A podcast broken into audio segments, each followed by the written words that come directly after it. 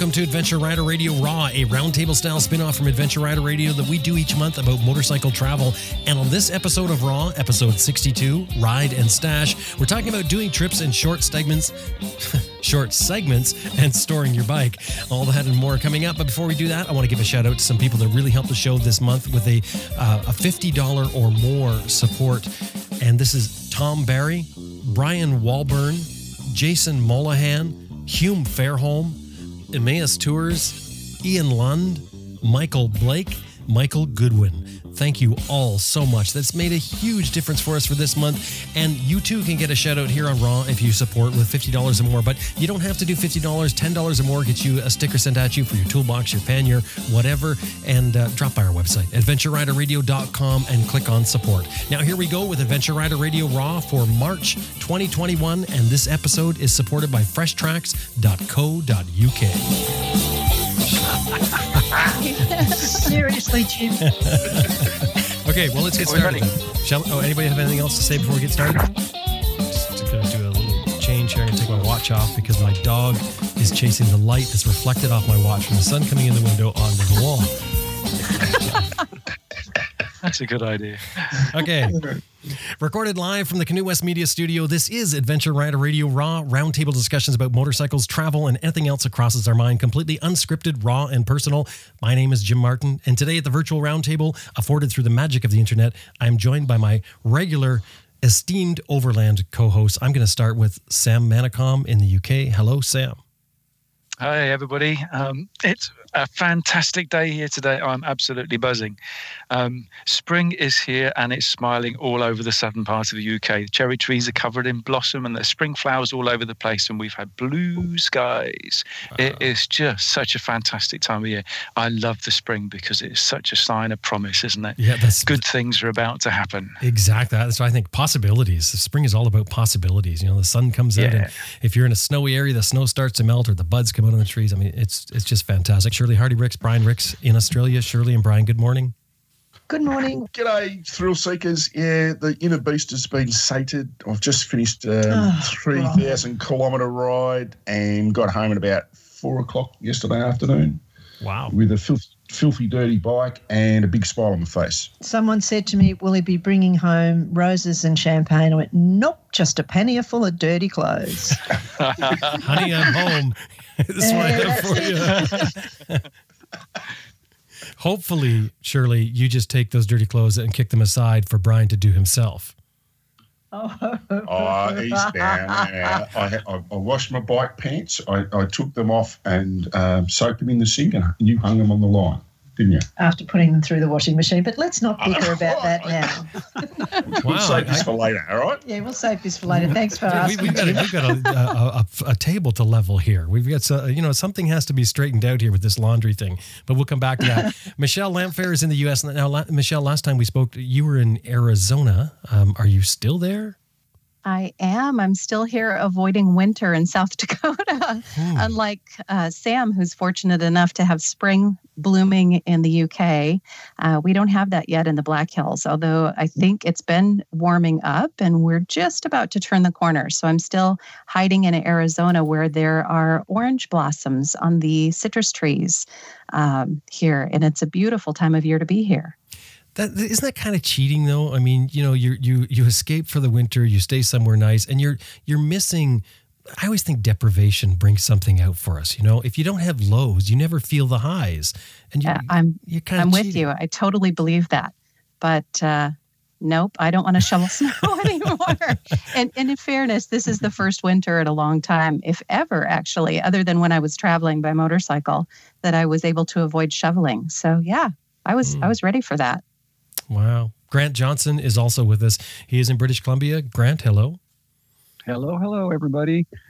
Well, I can't say that it's a beautiful day out here right now. It's kind of blah, but spring is springing, and we are seeing flowers and daffodils and things are coming up. So all is good with the world. Spring is coming, and I'm trying to decide how soon am I going to get my bike registered and insured and get out and get some riding done. Can't wait. Well, today's topic idea comes from an Adventure Rider Radio listener named Dan Fortin. So thanks for the question, Dan. This is going to take us uh, into, uh, I think, quite a conversation. Dan says he's closing in on retirement and he's planning to do a five year ride, but he's going to break it into segments of four or five months at a time. He, he plans to explore for that period of time. And then he'd like to store his bike wherever he ends up and go back home to enjoy his summer. Good idea, Dan. I, I can totally see the thought process there. And I'm sure Michelle can relate to that uh, all year round summer. So then he's going to continue. Uh, he's going to fly back, get his bike, and continue the adventure once again. Then sort of repeat it over and over for you know several years. For I think five years is what he said to um, to do this. So he's got a couple of questions here. One of them was, of course, about storing the bike. But the other one, we're going to tackle the other one first. I think this is a good way to do it. Why don't we tackle the the second part of it, which is which bike is best? Now, I kind of feel like this is that that's that question that everybody comes up with the ultimate adventure motorcycle. Now, we obviously we all know that any bike can do it and there's a few outliers i'll call them that who have ridden the world on on what i think most would say are, are totally unsuited bikes normally for the conditions they're riding in you have people with you know um, R7s in, in deserts and, and things like this, you know, that sort of thing. But let's avoid rehashing those outliers and sort of look at this, I think, in a more organized fashion to, to help not only Dan in, in this one, but anyone else who's wondering about picking the, the proper bike. And I'm kind of thinking that, that we probably want to start off with this, and, and you guys correct me if you if you think we should start somewhere else, but I'm thinking travel style if you're thinking about bikes. Does any, anyone have any thoughts on that? Travel style is uh, tricky. I mean, I was always thinking about this Canadian who went around the world on a six cylinder Goldwing. And when asked at a meeting about uh, why did you take such a crazy bike, he said, well, because it's never going to see dirt. If, I, if it sees dirt, I polish it off real quick. So right. it, it, depends on whether you're mostly pavement. And this guy is talking about being primarily pavement. So really, any street bike will do fine. I mean, you can ride a street bike on a bit of dirt, a bit of gravel road, and have no issues. So style of bike is pretty much whatever you want. You, you could use a cruiser, use whatever you like. I don't think it's it's something that you have to be too fussy about. Take what you like. Well, well, I'm thinking, always. I'm thinking travel style is in like, you know, you, you look at sort of the whole picture and say, okay, here's what I'm going to do. I'm going to ride one up, two up, because that's going to make a difference on your bike. I'm planning on exactly what you're talking about, just to stick to paved roads or do a combination of paved or dirt or, or try and hit as much dirt as I can. Um, there's going to be places that I'm going to go where the roads aren't very wide or, or where the, uh, I might get into some tight spots where I might want to store my bike and think of a smaller bike. That's what I'm kind of thinking of with style. Also, if you're camping, you need a little more um, tra- uh, carrying capacity on your bike, uh, payload. That's what I'm meaning by by travel style. Brian, do you think that's where you'd start with this? Yeah, I would. I, I think comfort is a big thing, and I think long travel suspension, which usually means adventure style motorcycles, something that can carry a load. Uh, uh, I, one of my main criteria when I left was something that will keep with the traffic flow. So, you know, I, I, know people go around on postie bikes and all that sort of stuff. To me, that's that's dangerous when you're travelling it on a freeway or a, even a, a B road somewhere. Uh, you really need to be able to keep up with the traffic. But I think comfort is a big issue, uh, and you can uh, with an adventure bike. Yeah, they're a little tall, but um, that long travel suspension really does make a difference. But what's everyone else think? Yeah, I was going to say um, for me, I was very interested in making sure that if I was going to ride alone, it was light enough that I could pick it up. And obviously, I know a lot of that has to do with, you know, physically how you maneuver the bike. But if I'm realistically going to drop the bike in sand or if I'm going to be someplace, as much as you try to stay on pavement, there are going to be places, even approaches to, you know, a place, a hotel, a parking lot, any you know any type of entrance or access or exit from a highway or a paved road that you're going to run into areas where you can drop your bike. And i wanted to feel comfortable that i could handle mine on my own. So that kind of comes back to travel style if i was traveling solo. Um, another thing that i was careful to pay attention to was ground clearance. Um, especially because women have to oftentimes we're uh, usually a little shorter and have to look for bikes that we um, can comfortably find that fit us. Sometimes we sacrifice ground clearance, and especially if you're traveling in certain countries. I know in Latin America in particular, there are what they call sleeping policemen everywhere, like speed bumps. And uh, without yeah. enough clearance, that would have been an issue for me. Yeah. Yeah. Good points. Yeah, I know somebody who uh, did lower her bike for traveling in Central America, and and actually ended up raising it because he said hit the topes or the sleeping policeman so hard, it just knocked about, about knocked her teeth out. So that's with a little bit lowering. Uh, so you have to think about that. That's a good point. And when Yeah, it comes to dropping your bike, you are going to drop your bike. That's just a fact of life. I, mean, I remember pulling out of a parking lot in New Zealand, and suddenly somebody came roaring in, and I had to slam on the brakes, put my foot down, and that was where the big pothole was. Over you go. So you will fall down. You have to think about that. And I don't care how big or strong you are, you can do it, and you need to be able to do it.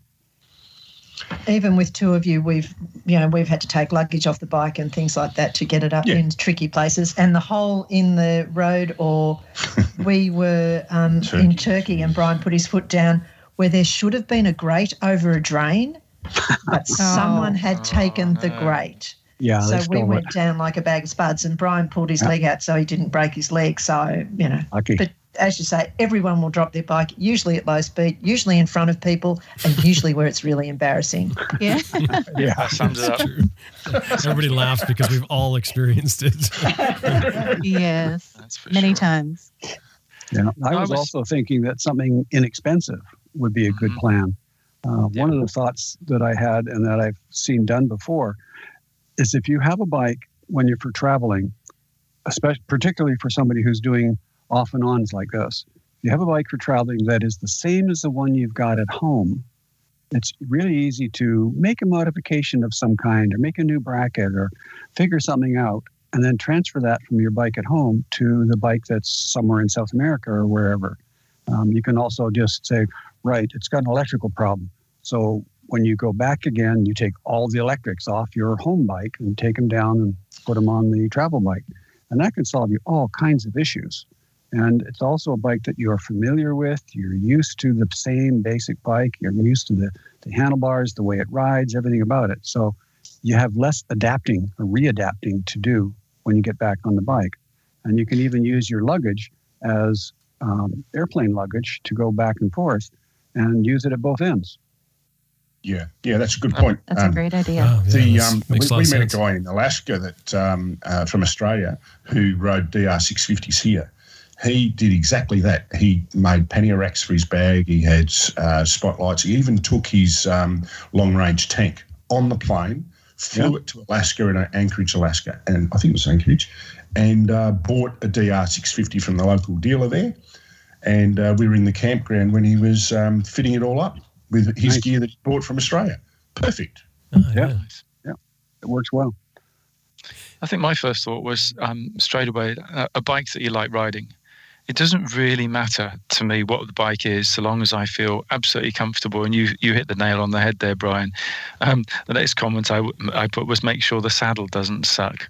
Um, Yes. you spend a long time sitting on the saddle, and if you've got a bike with a comfortable saddle, that makes a huge difference, doesn't it? But I think the, the other thing that went straight into my mind was um, a bike that's reliable.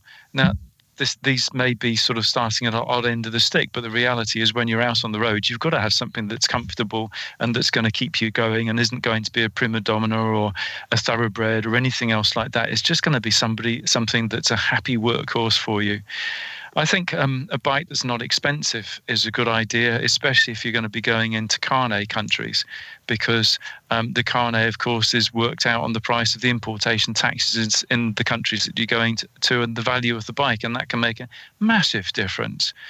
With um, a smaller bike, if you're going solo, well, of course, a smaller bike costs less to air and sea freight.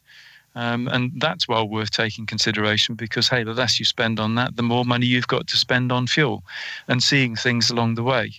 And I think, I mean, one of the realities as far as gear is you really don't need that much stuff. Um, I'm in t- contact quite a bit with a couple of people who are on, on the road in um, um, North Africa at the moment, and they're on small CC bikes and they've got their gear down to a T. But I tell you what, they're carrying a version of everything that I would be carrying on Libby and um, they've made me think about um, how I can slim down my stuff. And we ain't exactly traveling fat as it is. Um, I mean, you could be one of the most lightly loaded overlanders out there. um, if you're not having to cover all the different climate zones and so on. But um, just going back to something that um, Dan said about um, not spending um, much time off road, um, that's that to me is, is just great. Countries in the world have massive quantities of surfaced roads now. Just take um, a couple of statistics for you here. India has five million kilometers of surfaced road.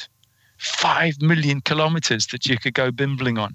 Argentina, though, has 215,000 kilometers of roads, but only 63,000 of those are paved. But hey, that's 63,000, 39,000 miles of exploring that can still be done. And here was another statistic that I came across that I rather liked. South Africa, the longest road in South Africa is the N2, longest surface road, and that's 2,255 kilometers long. Hmm. I love quirky stuff like wow. that. Sorry. yeah, yeah. But then again, yeah. Sam, um, a paved road in India and a gravel road in, say, Argentina, you probably wouldn't be able to tell the difference. That's good. I you're say they have a lot in common. That is true.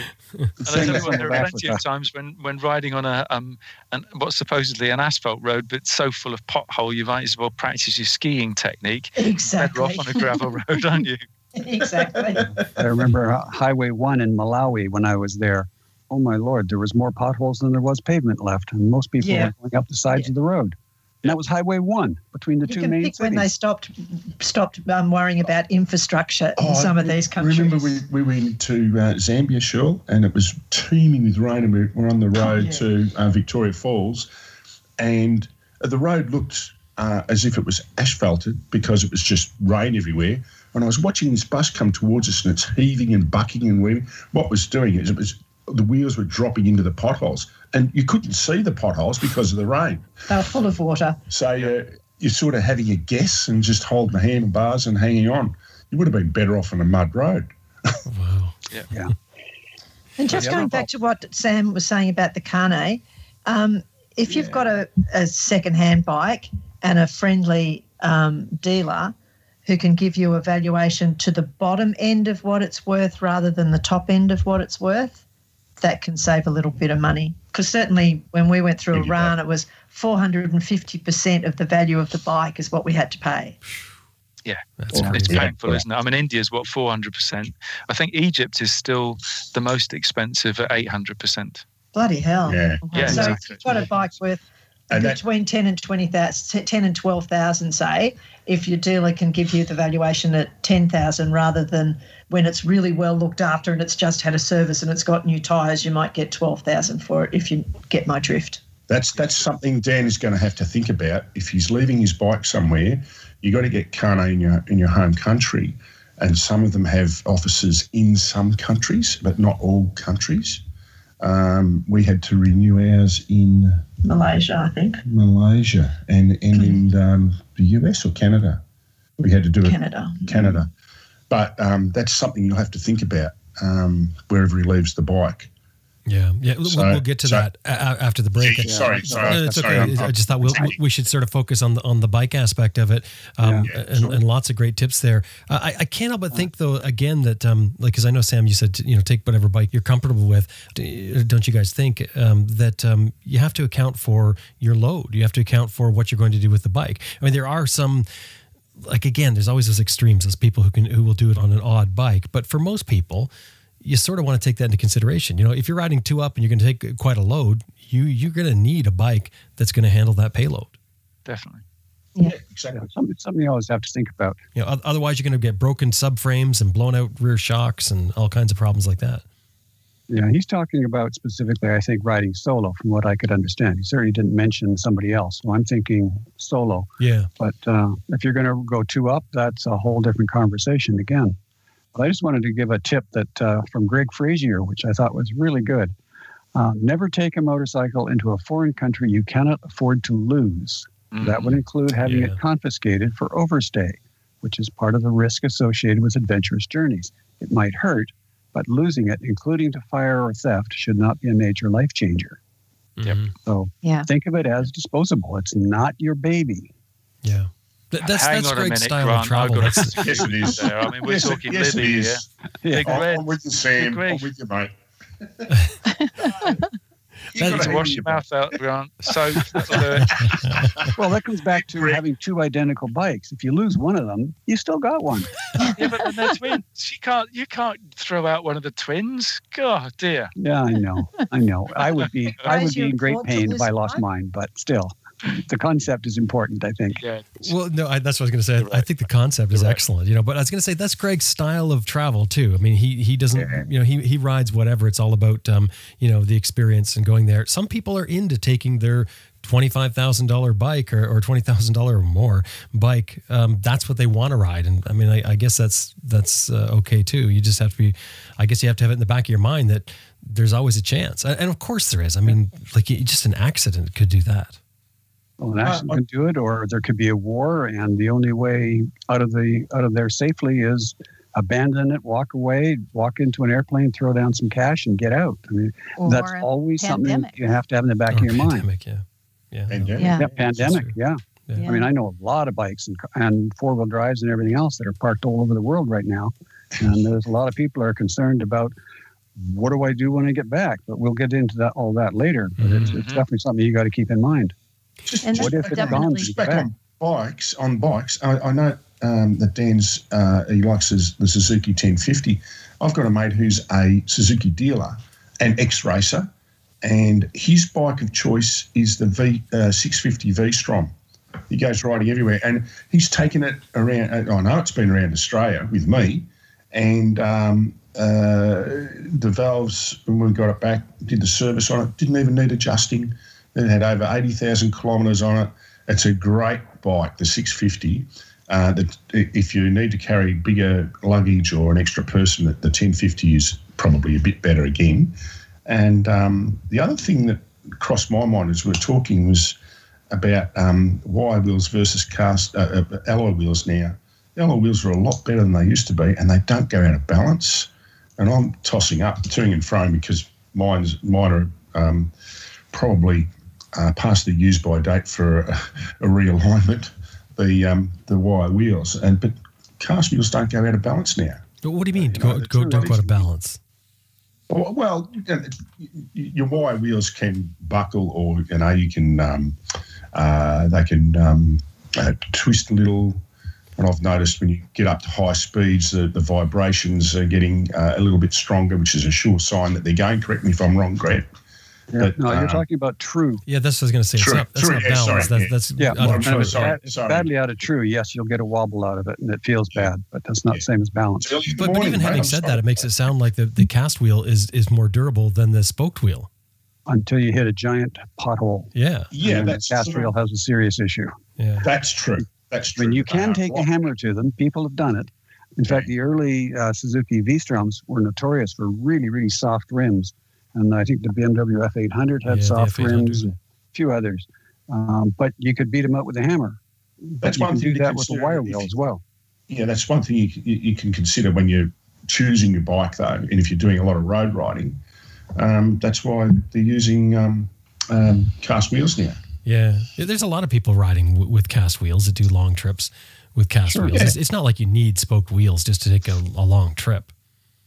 No, no, yeah. not at all. And, and you can always just put another wheel on if it's bad. I mean, the average yeah. person cannot true up a 1200 GS wheel. It's, it's just not possible for an average person. It takes really specialist skills. I mean, I know I've done it, and I used to build wheels on a regular basis, and truing a 1200 wheel is hard. Hmm. I'm trying to find someone that can do it. Uh, what are you doing next week, Grant? I'll be sending over. There you know, is somebody in Australia who does it. There's a yeah, guy I know. in the US who does it, and there's a guy in the UK that does it. But that's how rare they are. I was going to say about, about hammering it out. Hammering it out, and people often talk about that, but that type of metal, when you're trying to do that, you're better off to put a like an adjustable wrench on it and bend it rather than be beating on it. Because yeah. of course you've got to be a bit of a blacksmith to begin with to to be able to hammer on something and understand what you're doing because it, it, does so many things when you beat on it. You put something underneath it, it squashes out. If you just hammer on it, you can over hammer it, you can crack it and fracture the, the whole thing. I mean, th- there's a lot of things you can do there, but not only that, the, the metal tends to be really tough. Like you talk about the F800 rims, I've experienced with that. You, you just can't hammer it. I mean, it, will bounce back. It literally just keeps bouncing back. So you, you'll end up bending it somewhere else. You're better off to try and control it by um, by using an adjustable wrench or something like that and get some leverage on it and bend it. Side note, technical, but I can I can give you a little side note to that. Sure. Uh, I've been at uh, Woody's Wheelworks in the U.S. where he does exactly that, and I filmed some of what he was doing. And the lever wasn't an adjustable wrench in order to straighten out a wheel. It was a six foot, inch and a half thick bar. Mm, I believe it. Yeah. Okay, yeah. that's what it takes. And he was hauling on it hard in order yeah. to move a yeah. rim like an eighth of an inch. It's it's a really big deal. Yeah. But uh, you can actually do it with a hammer. I've actually seen it done. We had a, an event in Mexico once, and a guy on a V-Strom um, bent his rim, and we just got a great big hammer, the biggest. You know, like it's not a, it's not like your average hammer that you use for nailing a board. It, I mean, we're talking sledgehammer, and wail on it with it properly braced against a piece of wood on the ground, and yep, you can move it. It'll do. It'll do it. Woody I'll from just Woody Works is probably tearing his hair out if he hears this. Saying, "Oh, oh what are you doing?" yeah, well, it's a terrible thing to do. Yeah. Yeah, yeah I can definitely me, recommend me Woody. Blunt, He's so good. Me and a blunt instrument, it's not going to end well. I'm not going to do that. so, if there are any blunt instrument jobs, I always hand that over to Birgit because she's very good with a club hammer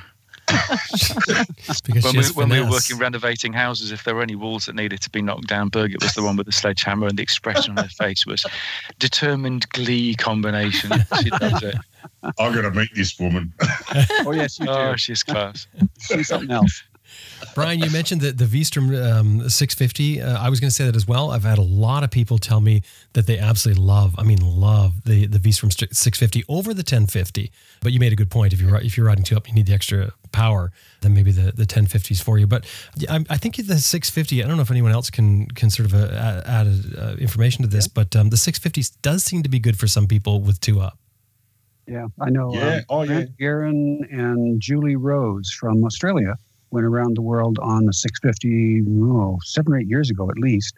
Um, and they thought it was perfect. It was exactly what they needed. It had plenty of power. I mean, the 650 V-Strom, I forget what it's got for horsepower, but it gets up and moves. So I don't think power of the 650 is an issue. The 1050, I think, is more because it's fun, not because you need it. Yeah, that's a hoon bike. I've, I've ridden both, and they're great yeah. bikes. Yeah, look, the, the, the, the other thing with the DR650 is it needs very little modification. The seat is fantastic on it. It's big, wide, comfortable seat. Um, you don't even have to look at that. Maybe the suspension, that's about all you'd have to do.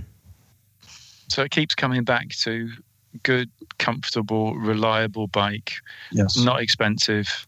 Um, something that you like riding that's going to do the job. And the point is that when you're doing an overlanding trip, how often are you spending more, um, much time over 60 miles an hour anyway? You're, you're just not, are you? Because you're too busy looking at stuff and enjoying while you're out there. Um, so yeah, I mean, I reckon something like 650 be great. Yeah. Yep, I'd say it's a, to me. I always recommend when somebody says, "What's a good solo bike?" I recommend a 650 single and a two-up bike, and a 650 twin or up. It's up to you, but the, the 650 size seems to be a really good compromise. They've got enough highway speed, and yet they're light enough and simple enough, or cheap enough too, that um, for a solo rider, they can take them into the middle of nowhere and get away with it. It's fine. But why do you say why do you say single for uh, for single rider? Why, why, are you recommending that? Because it's better off road. Uh, just lighter weight. Lighter weight, better handling. They're generally like all. Think of all the 650 singles out there: DR 650, um, the XR 650. If you want to go that route, KLR. All of those are better off road bikes than the average 650 twin.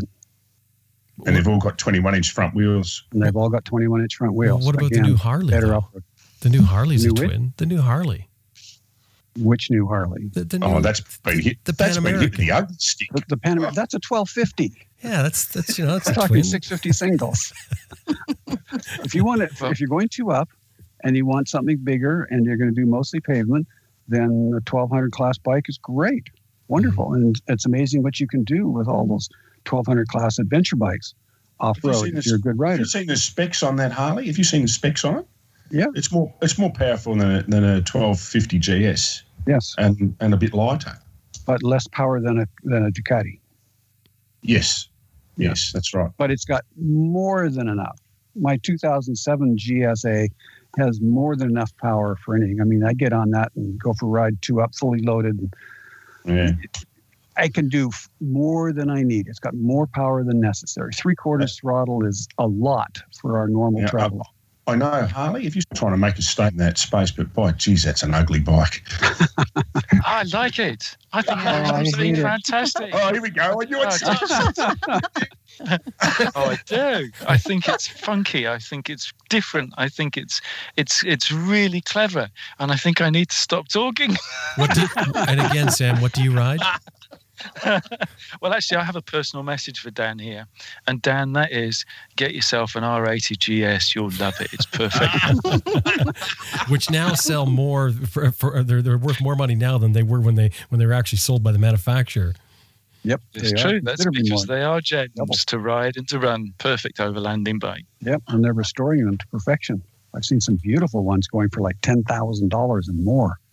Yeah, You still see second-hand ones going over here for um, around four thousand pounds, um, but you see restored ones going for around sixteen, seventeen thousand pounds.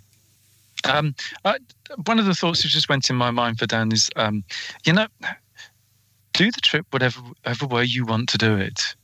If if something, if you get a series of thoughts that pop into your mind that think, yeah, I kind of like that. Oh yeah, I kind of like that idea too. Then do a little bit of research, and if you still like the idea of it, just do it. Make the trip your own. yeah Anyone else for that um, that section uh, about the bike? I mean, I, I mean, I know we didn't get like into a whole bunch of details here, but the thing is, there are so many variables here, aren't there? I mean, you know, it, there's just so many things you can look at, and it probably comes down a lot of I think what everybody said is that um, you have to go with something that, uh, well, I guess suitable, but also something that you that you like, that you enjoy, that you can see yourself riding. Is there? Let me let me put this question to, to finish this off and see if this will actually finalize this for us all. Are there any bikes that you guys would not ride? No, Ooh, take that's a hard one. But just take anything. Yeah. me too. Me too. Yeah. Uh, we're talking seriously here. So, so in other words, Brian, if if I showed up with some scooter, you know, you were talking about the, the postie bikes. Postie bike, you're used to seeing those around there delivering your mail. So, if I showed up with a postie bike and said, "Okay, Brian, this is what you're going to ride around the world," you would do that. Um, He might be doing it on his own. Surely there's a basket on those. I've seen them. Thanks, Jim. you know, look, look. If I if I had no choice, yes, I would. But you know, there's there's plenty of choice out there, and there's plenty of good bikes and plenty of good scooters actually that are quite well capable of going around the world. A mate of mine in their BMW club got one of their BMW scooters and rode it up to the top of Australia and back, just for the hell of it. And you know, cruised along at the highway speeds, no problem, no problem. What size is that? Oh, they were 600 cc, I think Oh yeah. um, the big the big scooters. But um, you know, uh, I saw one of the the um, Yamaha three wheelers, um, the two wheels at the front. Can't think what they're called now. Um, just the other day. Sorry, what was that? Yeah, the Yamaha. What was? Yeah, yeah, yeah, yeah. Well, there's one of those touring um, yesterday, and he, the guy was very comfortable. He was a little bit infirm, and that's probably why he had the three wheels. But at least he was out there doing it, Mhm. and that that would be well capable of doing it. I think we, we've said this many times. You, you can do it on any bike at all, period. Any bike will do it. Do you want to do it is the relevant question. Yeah. Do you want to do it on this? Does this make your heart sing? Does it make you feel good? Do you love it? Is it do you feel this is going to be fun and I can live with this thing for 5 years or whatever it's going to be? If you love the bike and it's not perfect, you'll put up with its flaws. If you are riding the bike because somebody said that's the right bike to take and it's got a flaw, you'll hate it. So ride the bike you love. And that, that's what Sam started with too, right? I mean, Sure. you know, make sure it's something that- that's that's comfortable. You're comfortable. I mean, that, that makes sense. That that that's uh, I guess that might be obvious, but I think it could easily be overlooked. as we start to look at you know something you think you might need knobby tires and huge suspension travel. Uh, with, you know, keeping that in mind, not realizing that wow, the highways or any long stretches are not going to be very comfortable. One other thing that just came to mind is depending partly too on where Dan wants to go. Is it is it important if it's a carbureted versus a fuel injected bike, especially if you're going to be riding up in mountains and need to be looking at rejetting, um, you know, anything that you have in mind for your trip that could affect the bike that you're going to select. So, are you comfortable working on that bike? Do you know how to adjust it for the different kinds of locations and places you'll be riding? Mm. Yep. Yeah, I, I, think something to keep in mind on that is that any bike will go to any altitude without any changes. It might be really slow doing it, right. but it'll do it. Um, and the smaller the bike, the worse it'll be. Oh yeah, I mean it can get to the point where five miles an hour and that's yeah. it. You're flat out in first yeah. gear and you're just barely going, which isn't very practical. and, and, as Brian said, no, can be dangerous. Yes, absolutely, it can. But if you do change jetting, don't make the mistake of one guy who was went to Bolivia on a KLR he was complaining about the uh, lack of power, and we said, okay, well, you need to drop the needle and you need to go to a smaller main jet, and you'll be fine. So he did that, and he said, yeah, it works great. It's, it's much runs much better. That's fine. And then he didn't change it on his way down. oh. It got a little warm and melted the engine. Yeah, to bang, just oh. destroyed it. Yeah, you know. Oh. So you've got to understand that yes, you have to pay attention, and if you change it, you've got to change it back at the appropriate time. Everything's going to fuel injection now too, isn't sure. it? And, uh, they are they're really good. You know, um, the way that they've, they they monitor, it's fantastic now. Uh, the other thing you've got to consider about is um, fuel quality that you're going to get. Don't get something that's high performance and needs the latest and greatest uh, fuel that you can get in uh, Western countries because you're not going to find that everywhere. No, for sure. it requires premium. It's not a good choice. Some bikes do that require premium do have an automatic uh, knock sensing thing where they will run yeah. on poorer fuel automatically, but make sure yeah. you check that it does have that. Yeah. Hey, Grant, the, the, the, question for you any bike that Ooh. you wouldn't ride on? Like, I mean, are you kind of specific about that? Because we always say take any bike, but would you take any bike, or or it has to be for you? It has to be a bike that I want to go around the world on. Um, depending on what mood I'm in and what my circumstances are, I might think it's great fun to go around the world on a postie bike. Currently sitting where I am now, are you crazy? no, I wouldn't do that. That's not going to be fun. I would take a 650 single if I was going solo. If we were going again, I'd probably take my 1200 GS because I know it and it works, and I'm fine with it. How about you, Michelle? Um, I would say there's definitely more bikes that I would not take than there are that I would take.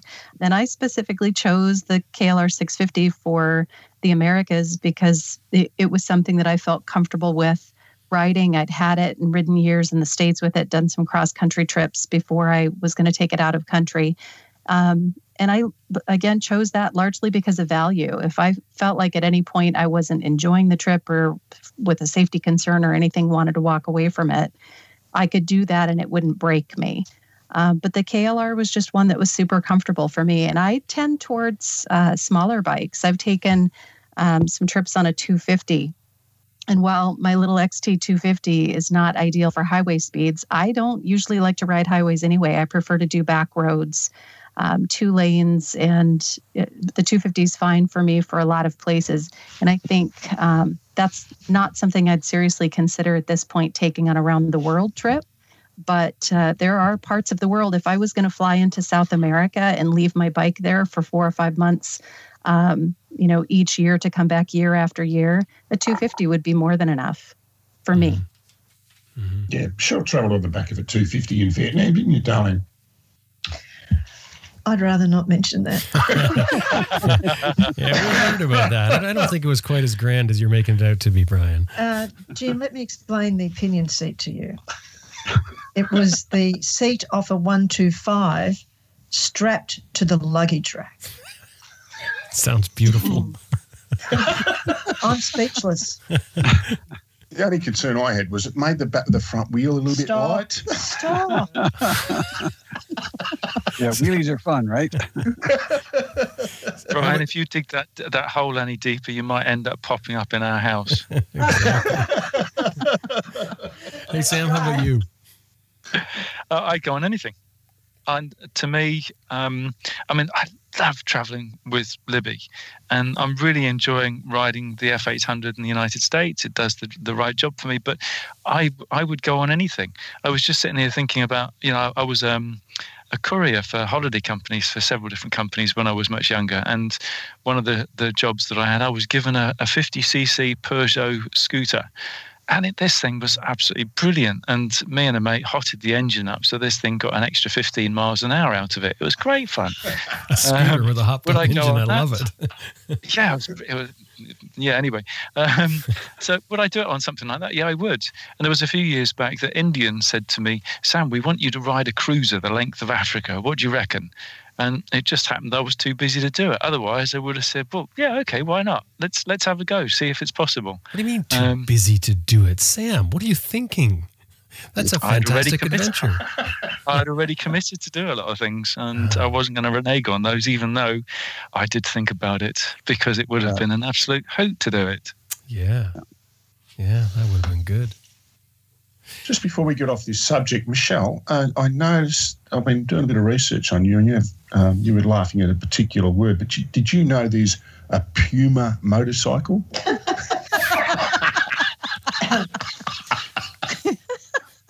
yes, I did. Thank you for the reminder. uh, I can't That's even say the word without giggling. I'm like a six-year-old. I know. I know. I've been, I've been thinking about that all night. I've got to mention Puma in there somewhere. Come on, Michelle. You've got to pronounce it. Come on, let's I go. Can't. I will if you t- if you say squirrel for me. Hey, what? Say what? You have to. It's my two favorite words. I don't know why, but I say puma and squirrel, and that's not how anybody else pronounces them overseas. You're, pronoun- you're, you're pronouncing squirrel as if it doesn't have an I in it. I know. I pronounce it as one syllable, but yeah, so do we. Squirrel. Squirrel? Squirrel. Puma? Puma. Okay. So, how, Sam, would you mind saying squirrel in English for me? In English. Okay. Here we go. Squirrel. and of course, we say that? puma. Puma. Puma. Wow. Yes, we say puma and squirrel also. well, I'm sure glad we got that sorted. And the one thing about this show is we never stray from motorcycle topics. That's the great thing about it let's let's let's wrap this up with the Puma. Um, we'll take a, just a quick break here, and then we're going to talk about logistics and storing the bike in different locations around the world. So um, I just want to say thanks to freshtracks.co.uk. Fresh Tracks is our sponsor for this episode, and they've been around since the 90s. What they do is they work with companies and groups to inspire, motivate, challenge, build communication skills through team building exercises. They work with companies like Mars, Pfizer, Yahoo, Comic Relief, and um, they also have a, uh, a, a, setup for motorcyclists that um, I think we'll get going back in the summertime, but I'll, I'll, leave that for now. Anyway, freshtracks.co.uk is the company. And um, if you have a company, uh, I would look at what they're doing. Thank you very much, Fresh Tracks. Now, um, into our second part logistics in storing the bike at different locations around the world. Now, this is what Dan was also asking about. As I mentioned at the start, he's looking to leave it in places and, and then uh, go back to his country and then go back pick up the bike again. Now, just throw in here the countries that he's talking about. He did say in, in his his email: South Africa, Australia, New Zealand, Chile, and Panama. Those are the countries he's talking about. But we probably it wouldn't hurt to just touch on on some others as well. So um, this is a great way to do a trip, obviously, and, and stay connected at home. Maybe keep loved ones happy. Um, generally, stay in touch, and, and maybe not feel like you've chopped out a big chunk of your life. There's many reasons I think why this will work well for riders. Now, before we jump into that, I, I thought we should first talk about maybe some other ways to do this. Exactly what he's talking about because one way is to store your bike. Another way might be to rent a bike or borrow a bike. Now, Grant, I know you have, um, I think you've got a spot on the hub there for people who, who do some bike swapping. Can you talk about that? Yeah, yeah, that's quite popular. Um, basically, you offer your bike as being available, and you try and find somebody somewhere else you might be interested in going, and and do a swap. And some people are finding that they just say, I've got a bike available and I want to go somewhere. I don't care where. So who's got a bike that will swap with me that wants to come to my country? Mm. Uh, and that seems to work out pretty well. We just have to make sure you've got insurance organized and all that kind of stuff, of course. But uh, that's certainly a way of doing it. That is great because that also gives you a personal connection uh, in that country that you're going to because that's who you're borrowing the bike from. Uh, it does a lot of things. It, it, saves you the hassle of shipping the bike and the expense of shipping the bike, all those sorts of things, the rental. Th- there's a lot of advantages to doing something like that. But you, you were also mentioning yeah. rentals. There, there's companies that do rentals. We've had a couple on the show that um, that rent that people put up their personal bikes for rent, where they'll they'll post their per, their personal bike on the website and they'll rent it out for I think it starts at seventy five dollars a day or something like that, uh, US. Then you can you can actually just rent it just like a rental agency, except you're dealing with a person. You got to be careful with legalities on that because, as a general rule, if it's discovered by the authorities in the case of an accident that the bike was rented, you've got a world of hurt. Yeah, so it has we, to be done on, on the down low. In this in this episode that we did, that we talked about that actually um, on, on Adventure Rider Radio. It's quite a while ago now, but they, these companies have insurance. They have they've got some sort of blanket insurance that covers the rental. So it's all done in the up and up. It's all done legally, so there there isn't a, a gray area there. Because I think that that is a problem. You mentioned getting an insurance done right for even if you're borrowing a bike. That's really important because yep. the last thing you want to do is ha- uh, find yourself in trouble with uh, with no insurance. Yeah. Uh, in some countries, they will literally throw you in jail until they figure it all out. And you may not get out for quite a while. And there's a lot of countries you really don't want to be in jail there. Mm-hmm. Do it carefully, and do it right. Um, but I think one of the things to think about is connecting with the community in an area that you want to go to as well and seeing what's happening. Or if you're doing a bike swap, one thing to think about that that you might not have thought about is if the person you're borrowing the bike from, he may well have two or three other bikes and he may be happy with his buddies to take you on some great rides in the area. So you're going to get a really great uh, introduction to the country. You're going to meet people. You'll be connected to his friends all over wherever they are. Um, that's that's a big advantage to just swapping a bike. You're not just it's not like a commercial transaction where you go into Hertz and rent a car and drive out. It's done. You're making a personal, friendly connection with motorcycle people who are friendly, generous, willing to lend you their bike, and all of their friends are connected. It's a great way to go. Mm-hmm. So, as far as storing the bike in different parts of the world, sound idea. People already do it. I spoke with many people, uh, many travelers mm-hmm. um, who find themselves doing that, even for short term. We just talked with uh, Michnus and Elsebie from uh, Piki Piki Overland, and they had to store their bike while they flew to Los Angeles. So there, there's all different reasons you may store your your bike somewhere.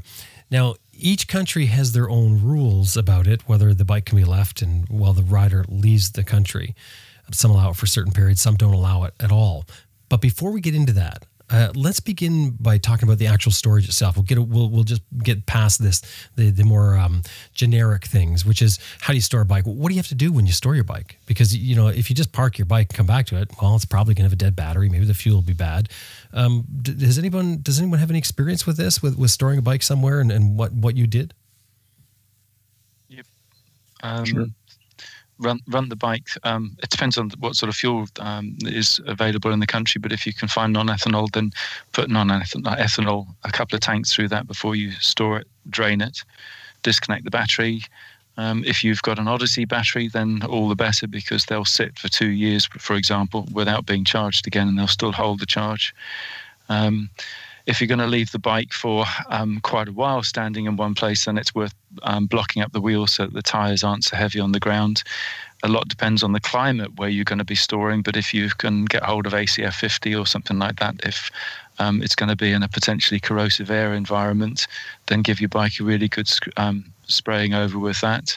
Um, loop your chain properly, bike cover um, it's a really useful idea for long term storage, some decent locks on it. And I also think try not to leave your gear on the bike. Find somewhere safe and secure with somebody that you know that's going to store all of your bits and pieces because depending on where you're going to be storing it, um, it can make a difference as far as theft and so on is concerned. What now the, the chemical that you just talked about? You're talking about some sort of oil that you're putting on. ACF 50, it's um, a spray that you put on to um, pretty much all parts of, of a bike, um, except for the brakes.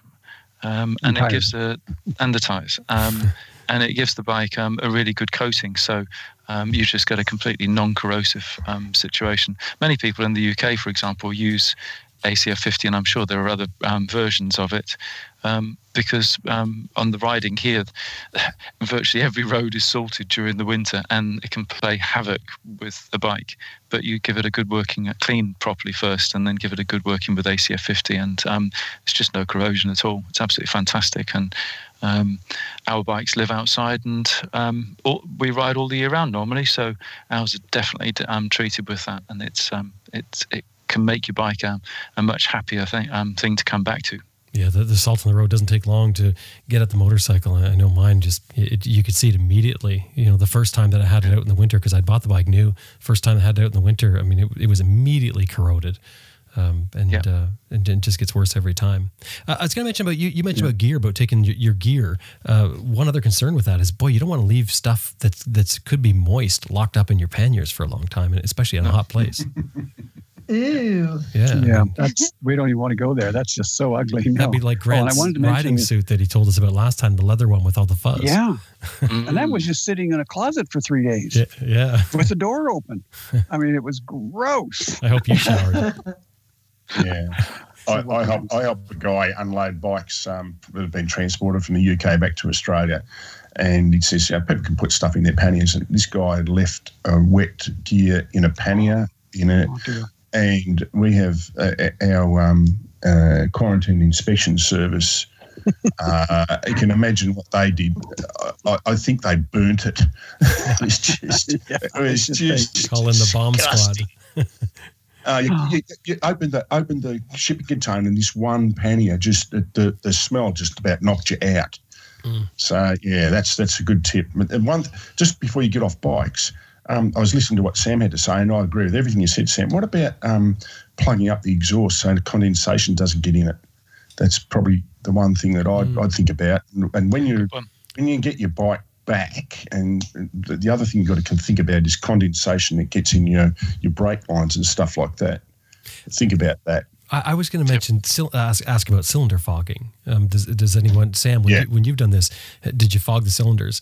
Did you and, that, and, what fogging is is you're loading up the cylinders basically with oil. You're pumping some oil through the combustion chamber so that it oils it up and it doesn't get dry spots and, and, and rust up potentially with, with any sort of moisture uh, or contaminants from the fuel while you're while it's been sitting so long. I, um, we didn't do that, but that was basically because I'm a complete mechanical idiot and I didn't know about things like that. oh, there you go. But you'd only do that but, if you're going to. But you learn, don't you? Yeah, you're you're riding your bike regularly.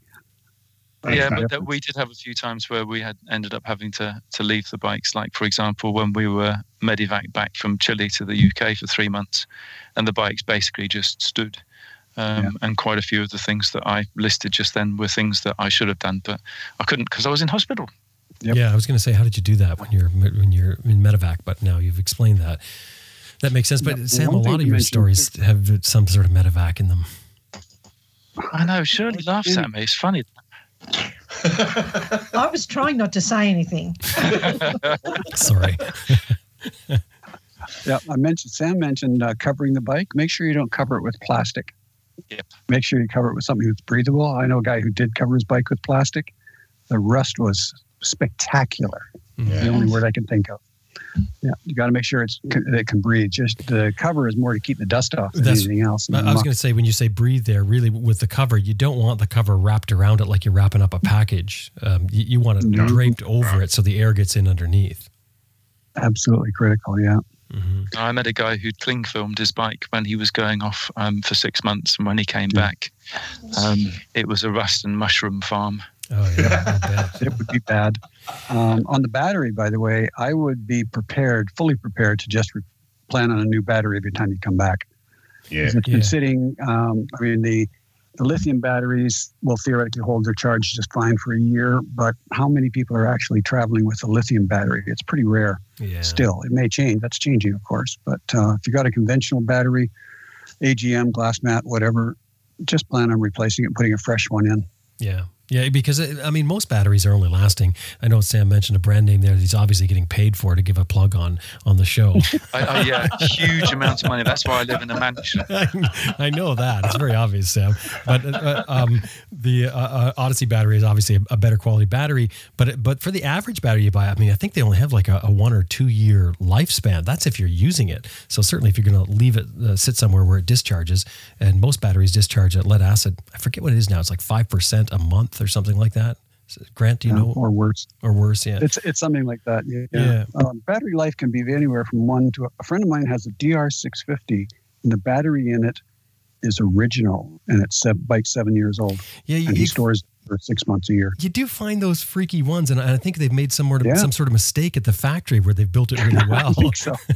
this one's extra good. It's perfect. It uh, wasn't a Friday battery. I, I don't want to. I don't want to moz myself, but I've had great run out of motor batteries, and, and, the one I've got in my bike now is, is at least five years old. Wow, at least. You must yeah. have and a I, lot of batteries too. Like, what do you got? A whole shelf set up for storing all your batteries for all the bikes? Well, I, I used to trickle charge all the, the, bikes all the time, but I don't now because I've, I've heard that that does it. That's that it's good for the battery to drop down and come up and drop down and come up. I just ride the bikes every fort, at least every fortnight. Every bike gets run. Yeah, at least. So you don't yeah, take your batteries out. What you've been told is that it's better to ride the bikes as much as you can to keep the batteries in good shape. Okay, I get it. Now I see what what you're talking about here. I'll go along with that. on the other hand, my bikes get stored for five months of the year, so they're on a trickle charger for sure all winter long. Yeah. Does that extend your battery for life for that? In theory, it keeps them going because I mean the battery. If a battery gets too low, you know, a conventional battery gets too low, that's it. It's done. If a lithium battery gets down to zero or very close to it, which they can do if you have a parasitic uh, leak, then you've got a problem. You're going to kill it. Uh, a lot of bikes with electronics these days, there's something. I mean, I remember my R100S had a mechanical clock, and I stored the bike for the winter, and I didn't even think about the clock. Guess what? The battery was toast in yeah. a couple of months. Um, so it's best to make sure you unplug the battery or remove it from the bike. In the old days, we always removed the battery because it was all conventional, uh, conventional lead acid battery, and you'd get uh, fumes corrosion. coming off when you're charging it, and you'd have corrosion all around the battery box. It was terrible. Yeah. But with modern sealed batteries, you don't need to take them actually out of the bike, but you do want to disconnect them in case there's some leak, some tiny, tiny short somewhere that's in normal conditions is not an issue, but over a long period of time it is. Yeah, every modern like bike is going to have some sort of draw with, with computers. Absolutely. Yeah. Yep. They're all going to have something. Hey, the, the one I wanted to put to you that we didn't talk about yet is what about leaving the keys, the ownership? You know, take it or leave it. What if somebody asked you to leave the ownership with it for whatever reason? And then, Sam, you did mention chaining it up, but what about the keys and the ownership and things like that? It's a tough one. It is difficult. some places, yeah, for some places it's a good idea because I know uh, Kevin Lemus, I was going to mention in Uruguay, has a repair shop and a storage system. Um, a lot of guys leave their bikes with him, and he, and you basically the idea is you send him an email and say, "I'm coming to pick up my bike up in a couple of weeks." He pulls it out of storage, gets it all prepped, cleans it all up, does a full service on it, makes sure everything's in good shape, and it's ready to go. You can't do that without the keys. Right. And you have to have somebody yeah. that's obviously trustworthy that you can leave the keys with. Yeah. Absolutely. Well, yeah. one of the options Sorry. So, so yeah, there's there's a guy in Germany that does the same. One in uh, Northern Ireland does the same. Or, and um, I, I, think Javier in um, Buenos Aires, he's he has a lot of bikes. There? I think he's still there. He he's still there, of, uh, but I, I, I definitely check on the storage because I believe that he stopped storing bikes, but I'm not. Uh, sure. Okay.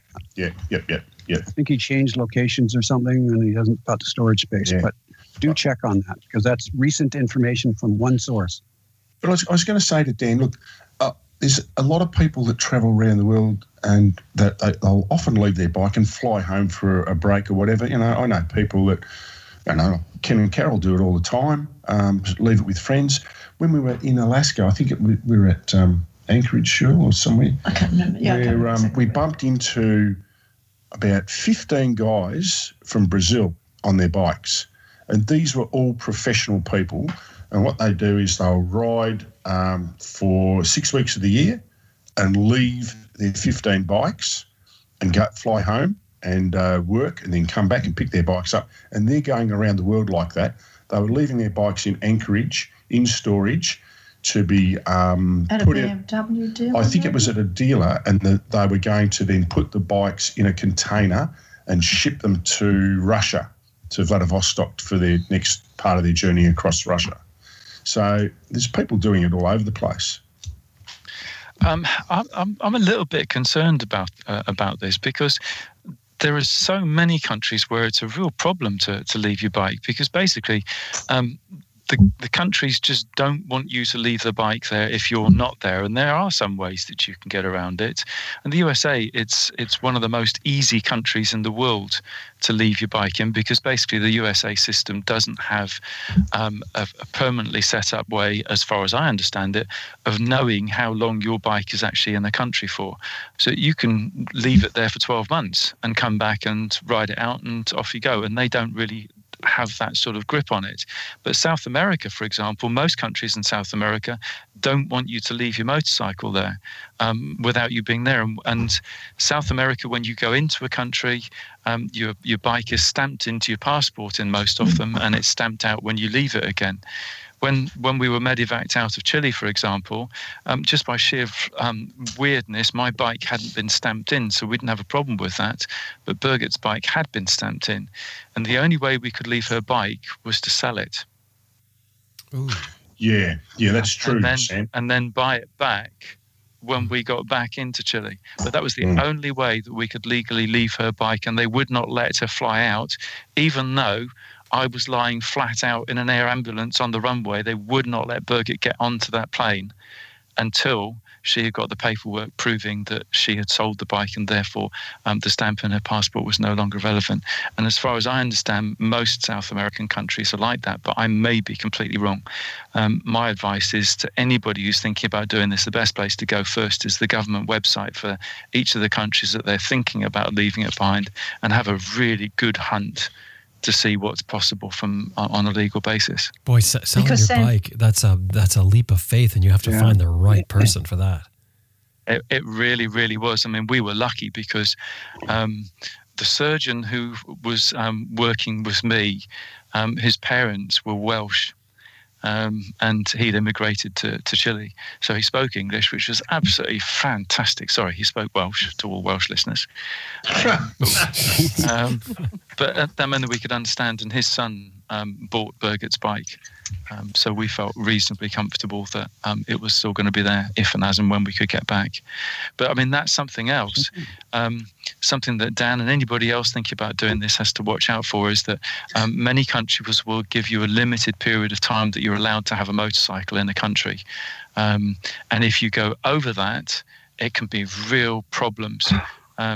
Africa, for example, um, developing countries in Africa are real, um, real sticklers for this. And if you overstep, um, the bribes for getting your bike out of the country can often be more expensive than the value of the bike. And there are some countries that, um, with an expired permit, you you will actually have to turn up there to pay the bribes, etc., physically. Um, so, for example, if you have a medevac situation and you can't go back and your bike overstays its permit period, um, then you may have to, to, to get rid of the bikes. Um, I have a, a friend, Kathy. She's a really nice person, and she and her colleagues really open to people to um, to get in touch with them and ask them all sorts of questions about this sort of stuff. I hope you don't mind me mentioning um, Jim, but it's it's Moto Freight, and they have been so good to overlanders over the years. And Kathy says one of the most important things you can do is if you look as if you're going to um, overstay your permit period in a country for whatever reason. You know, you may have flown home like Dan is planning to do, and then got sick and can't get back in time. Well, if that sort of thing's happening, then get stuck straight in with um, a freight uh, um, a freight dealer and get the bike out by hook or by crook, because otherwise it could end up costing you a lot of money. So um, people need to be really careful of that. They're, they're just super people. I've known Yeah. them for years, and many people use them. But um, you know, they're the sort of people that you can phone up and say, um, "This is my situation. What do you think? Have you got any advice?" And Kathy even said, if we've got uh, somebody as a result of this show listening to the program then has a problem um, if if they want to ring Moto Freight if Moto Freight have um, an agent that they work with in the relevant country and they'll only work with good agents they will pass the name of that agent on and they'll even make the introductions if that is going to help the person. So you know from a distance you're dealing with somebody who's kosher and that's what a lot of the problem is when you leave your bike behind um, and somebody else has to take control of it mm. if you don't know them. Mm. Yeah, that's a good point. Okay, so so do any countries pop out? Um, Grant, you, you'll go first on this. Any any countries pop out um, that you would do you have some something to weigh in here? Whether you could leave your bike or you couldn't leave your bike. Yeah, I've got a, a list of some of the basic ones, and mostly it's South America. Um, basically, the stands in Russia and places like that. Forget it. You just can't do it. Um, Europe, of course, yes, you can do it without too much trouble. Canada, USA, no issue whatsoever. Australia, forget it. You've got 12 months. That's it. Theoretically, you're not supposed to leave um, without the bike. But if you do a letter, um, you can do it. It's possible, but you have to have a reason for doing it. Um, Peru, Chile, Bolivia, three months is your maximum, but you can get away with it if you have a medical reason. You can get out. Um, let's see, Argentina, you can get up to eight months is possible, but no more. Uh, Chile, basically, there is a, a restricted amount of time up to, but it's up to 270 days if you fill out the appropriate paperwork. It's a TITV. We, I can leave a link for the for people to check it out later. Uh, Uruguay up to 12 months, as I mentioned before. Kevin Lemus, UruguayStorage.com or UI Storage. Um, he's 15 to 30 dollars a month for bikes, and he takes care of everything. Um, so 12 months, not an issue there. Brazil, you can leave a maximum of 24 months, but you've got to wow. go through the right paperwork. And it's basically a one year extendable to two.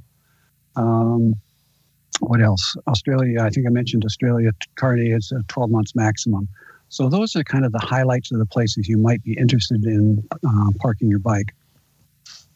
Okay. That's really good, Grant. I, I, mean, there are some there that I didn't know at all about, and but what you've just said is exactly why I said go to the government websites because then you can find out. But I mean, Horizons Unlimited, so many people list there what countries they've been leaving their oh, bikes oh, yeah. in, don't they? So that's just a fantastic resource. Yeah, you start doing a search on the HUBB on um, storing a bike somewhere, and, and, the amount of threads we've got on it, is, it just goes back for years and years. What people have done, how the rules have changed, what the procedures are, uh, links to the appropriate document on the uh, government website, so forth. Um, trying to find something in Spanish, good luck, unless your Spanish is really good. Mine's not good enough for it. But uh, people have asked about it on the HUBB all over the place. So, yeah, there's lots of information there. I think, Grant, I um, gather there's an app now that you can get on your telephone which um, will scan a foreign language and translate the text yes. into English. Yeah. How handy yes. for those forms.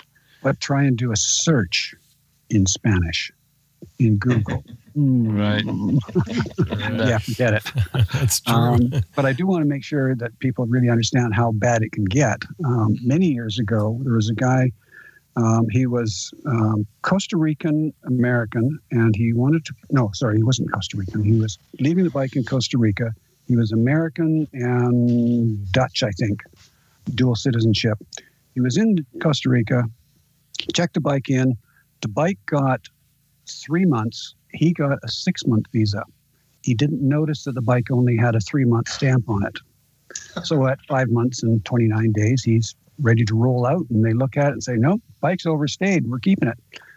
It was a Harley, newish Harley, and he got the American consul involved. He got the Dutch consul involved. He went all around and around and around for about three months, and eventually he paid a fine of five thousand dollars to get his bike back. And that what he was told, that's lucky. That's cheap. It could have been they could have just kept it. Yep. Sorry, that was Guatemala, not Costa Rica. Guatemala.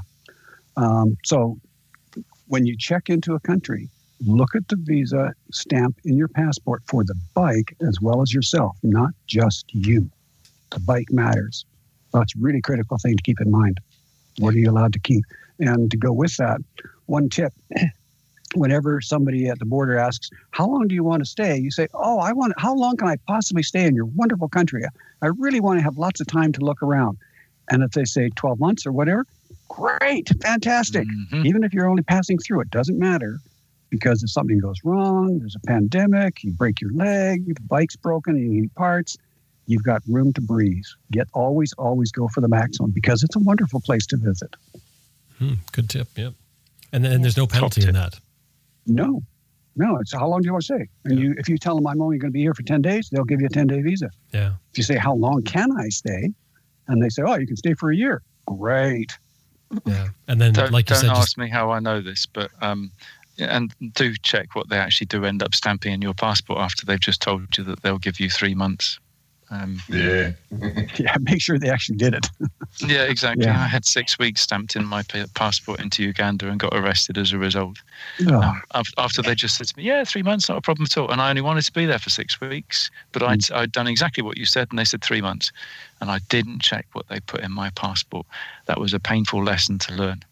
Yes, I've I learned the hard way as well to look at your documents as you take them as you're walking away from the booth make sure it is what you think it is and they did stamp it correctly and all the rest of it. You cannot trust them to do it right. And Mm. even if you have to go back and stand at the back of a 50 person queue and queue up all over again, it's time well spent. Absolutely. Yeah. I remember flying into uh, Buenos Aires. Um, they had just lost their person who was in charge of carnets for motorcycles and cars. Nobody except that one guy who was now no longer with them had a clue what a carnet was or how you dealt with it. It took us days for us to literally educate them and get them convinced that this is how it works and here's where you can go and find out information. And the whole thing, we had to teach them how to do it.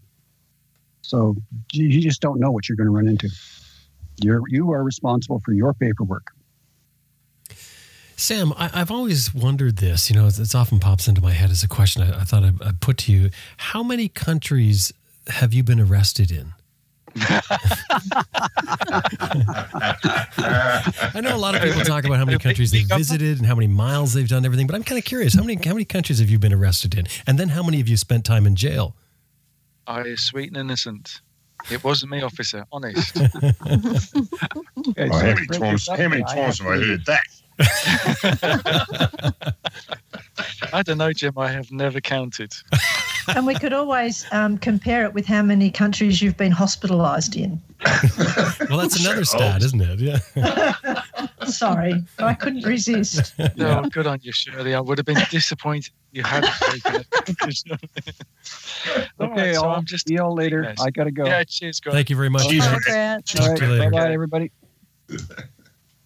Um, Grant mentioned one thing about Australia, and he's absolutely right. But there is something that you can do there that also works in other countries. It's not cheap, but this works in a lot of countries around the world. Um, you can put your bike into a customs bond zone. Yeah. So, in other words, it's exported out of a country, Mm. But it doesn't actually leave the country. What Hmm. it does is it goes into this customs free zone. And yeah, you pay for it to be there, but it's there completely legal. Um, it tends to be very secure environment because it's a custom zone and therefore they're storing all sorts of expensive um, goods. Um, and you can then just arrange for it to be shipped on from there or for you to collect it from there. And although it's expensive, I don't know how much. Um, it's it's just such a peace of mind thing. I did, and the only way I know about that because I did it from Australia. Um, I think I had about um, four days left on my carnet for Australia, and um, I wanted to fly to Germany to link up with Birgit for a romantic um, six-week break, which Oh, didn't work out that way, did it, Shirley? Because I ended up with two slip discs. But that's another story. Oh, no, Sam, I'm not. No, don't, don't ask. Don't but I was but I was so happy that the shipping agent I was dealing with said, right, okay, well we've got a solution for you, and and here it is, and they put the bike into um, one of these um, custom bond zones for me. It wasn't stupid money, but it, my goodness, it was peace of mind. Because the alternative was to get the bike on the boat that I'd originally planned for it to go out of Australia on, and end up um, in Timor, somewhere. uh, you know, that wouldn't be a good look. No, and nor it is would- turning up for a romantic six week holiday with two slip discs. Just I have- saying. I have never forgotten the expression on Birgit's face. oh. Poor Birgit. She's clearly a saint, this woman. yes. she she has had a hard life. When she, since she met you, you mean? You're You know, not my making it any catchphrase- easier, Sam. You know my catchphrase is every day an adventure. Yes. Yeah, well, she learned that. She came up with it. But I mean, just seriously, again, one of the one of the things is, you know, if you're ending up with a problem with your bike and you're going to have to be there longer than you think it is, then get in touch with customs, get in touch with the authorities of the country, and explain what the situation is. But preferably do it through a shipping agent that's on the ground there. Um, because they know how everything works and they know the right people to talk to, and th- they can save you an awful lot of red tape. But you know, from Dan's point of view, yeah, great, fantastic. Um, I think it's a brilliant idea to to, to do what he's talking about doing. I think there are advantages and disadvantages with it, but they're different topics, aren't they? Can I talk about the um, emotional side of what Dan's talking about? And that's going backwards and forwards from travelling to home. Oh. When we've been doing, um, particularly our six month, 16 month trip, I get terribly homesick. And at one stage, we talked about me going back to Australia for a couple of weeks and uh, then joining Brian back on the road. And I don't know that I would have gone back. If I'd got to Australia, I may have just decided, well, you finish the trip and I'll see you when you get here. Oh, oh, you mean go back to meet Brian again? Yeah. Oh, I see. So I think you've got to think about that. And also, you know, if he's concerned about missing out on summer, you plan your trip right and you will never see winter. Mm, that's true. That's a good point. hmm If that's the only concern, if it's not family. Well, I mean, it's things. probably family things at home that um, that make summer good for him. But they are things that once you get into the rhythm of the road, um, going back home is not such an it wouldn't it wouldn't be an easy option for some people. Yeah, because I think Sam, you've you've mentioned three weeks before. That I think is that what you've said before? Three weeks that it takes you sort of to get back into the groove.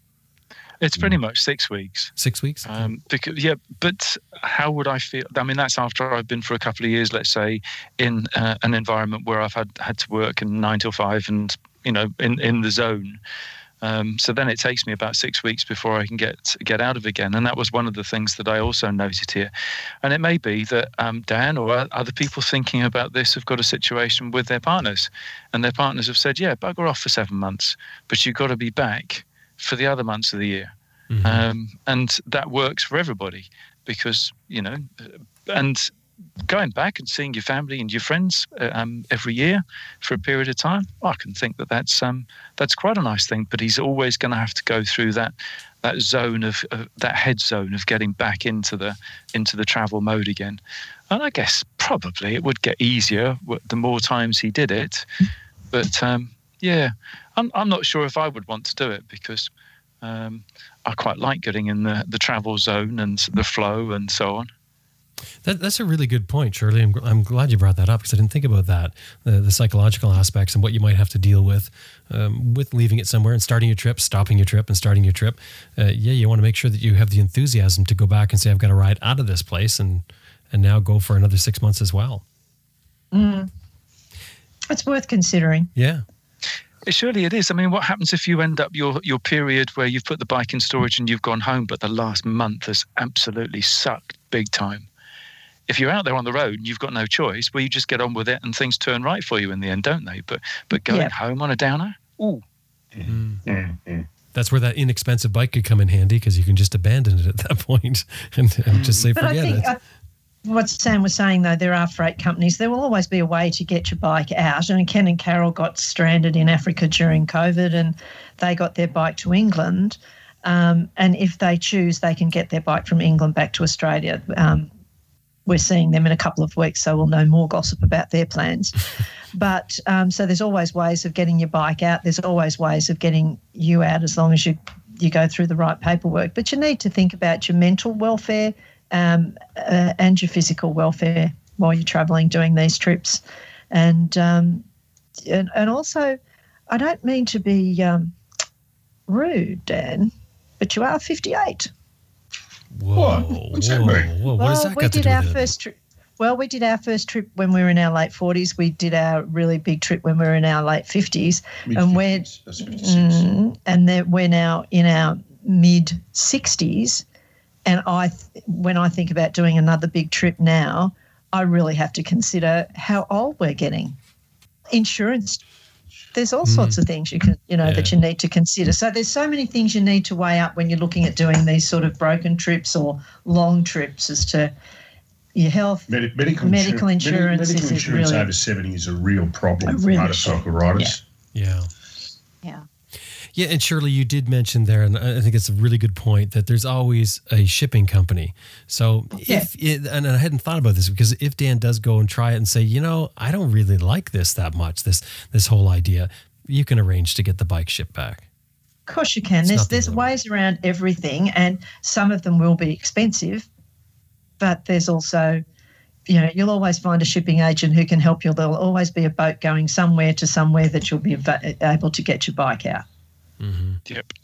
Sam, I just want to jump back because you, you mentioned about the customs uh, bond zone, the customs uh, custom free mm-hmm. zone. Uh, is that, and I don't know if you know this, but is that in, in most countries or is that a common thing? Is that is that a border thing? I've heard about it in several countries, but I don't know um, about all countries. It, it, I mean, that's definitely something worth looking at. Yeah. How do you find out about that? That seems like a weird thing to try and research. Government website, probably. Get in touch with. Um, yeah. Go on, Brian. Yeah, I, I, think they're called bond stores. And uh, I, I, think most uh, Western countries have them, Sam, you know, mm-hmm. now that you brought it up. Yep. And they'd be it'd be through customs, the local customs or a local freight agent would be able to help you with with yep. things like that. Yeah, I reckon so. Hmm, okay. Now, the only other thing I was thinking of is that we didn't talk about was, um, and I don't know how big of a deal it is for you guys, but bike licensing. I know Grant has told a story before about having trouble uh, renewing the license for his bike when I, I think he was in Africa or something, um, and he he came back here, even flew back to Canada because they were giving him a hard time about renewing his his uh, his license on the bike. So mm. when you're leaving a bike and it's not going to be back for five years, yet you're going to be going into the country, I mean, I guess really what you do is you just go and, and I, I, this is what I would do is I would just renew the license while I'm back at home and, and sort of go back out. But do you guys have any input on that? Well, it depends on the states here in, in Australia. Uh, in Victoria, we could renew our, our uh, registration for our motorcycle anywhere online. But in New South Wales, they insist on what they call a blue slip, which is like a, right. a roadworthy of the of the vehicle every year. So if your vehicle is outside of the country, but they had to change the legislation for people like us who who travel and their bike registration falls due overseas. So I know that they've done that in New South Wales. Um, and if you're in, travelling on a carnet, your bike must be registered in your home country. Yeah. You must maintain your registration. Yeah. You can't let it lapse. Ah. Yeah. And and you know, in, I, you know, I've heard of people forging documents and all that sort of stuff. That's all well and good in the past. Nowadays, everything's on computers and digitised, and uh, a copper sitting on the side of the road could quite easily check it up um, on the other side of the world if they wanted to. Um, and I think New Zealand, you have to register your bike when you get it there with a New Zealand yeah. registration yeah. before you can ride in their country. It's just a procedural thing and it doesn't cost much. Um, so, China also, if you're travelling through China, China you have to register so, your vehicle in, yeah. in China. Yeah, there's no way you're going to leave a bike in China. Oh gosh, no. No. And the Chinese uh, number plate is a the great souvenir. If you can. Oh, yeah. I was really pissed off that I couldn't keep my my Egyptian one. I really liked it. It was. yeah, that's another one. Yeah, that's right. Surely you could have paid a bit of backsheesh to get to keep your Egyptian number plate. Mm-hmm. Yeah. Hey, hey, does the does anyone know if the carnet gives you any sort of ability to to leave the bike? Is that guarantee? Do any countries look at that and go, "Well, we have the guarantee, so we don't care if you leave the bike"? Well, the guarantee is that you're going to take it out of the country. Well, I know that. So, so if you don't, and you and you fly out and fly back, is there any provision in there that allows you to do that to come back and reunite with the bike and, and not lose the bike or the money in the car? I'm not sure. I don't know. I think it would be the same as you know, your carnet lasts for 12 months, but it would be how long your bike is allowed to stay in that particular country. It, it's country by country. Mm, okay. Yeah. Again, government website. Yep. And it's like, you know, registration. Um, British registration on bikes, it just runs. The roadworthiness certificate, um, that doesn't. So that has to be renewed. But in most countries that you're traveling through, they don't ask you for it. Um, and there's mm. no reason why you should. The, the only thing we, we mentioned um, a while back in one of the shows was okay, so what's your medical insurance going to be like if you're riding a bike that technically should have a roadworthy certificate and it doesn't, and you have an accident and you can't prove that um, it was a an elephant that rang out in front of you and Ooh. not something that went wrong with the bike? Right. I hadn't thought about that. Yeah. If your bike does need a regular um, roadworthy, that would be tricky, I think. Well, well some of those roadworthy certificates also um, come with your sticker. So, in other words, if you have to get it inspected, you like a lot of times yeah. that you won't get your sticker without that. So that's a bit of a conundrum to work out. And that's the problem I had in New South Wales is that uh, they wouldn't issue a registration renewal without the blue slip. Oh, I see. So. So something and, you need uh, to check with your government before you leave yes, to find out what you can do, right? Mm. And also re-importing your bike. You know, there's plenty of countries that you don't need a carnet. Mm. But if you want to get your bike back into Australia, you need a carnet or a what is it a provisional, provisional vehicle importation certificate or something. So there's so much paperwork just to bring your bike back into your country of origin that you need to consider too. Well, sorry, say explain that a little deeper, Shirley. Well, um, when you leave Australia, they don't check that you. It's they like you could go into countries on the road where they're not going to look at your carnet. They don't care whether you've got a carnet.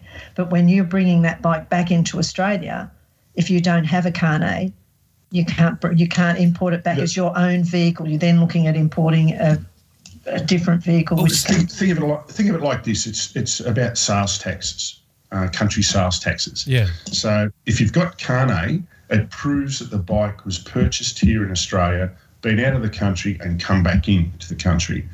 If you if you don't need a car in the countries you're travelling and you haven't got it, to bring the bike back into the country, you've got to prove that the bike was purchased in our country. But but if the registration's so in your name, though, then isn't that proof? No, no, no, really, no, no. So, so no, there's no provision no. in Australia for when you leave the country that they can tell you left with the bike, and they're not going to trust their own registration when you come back.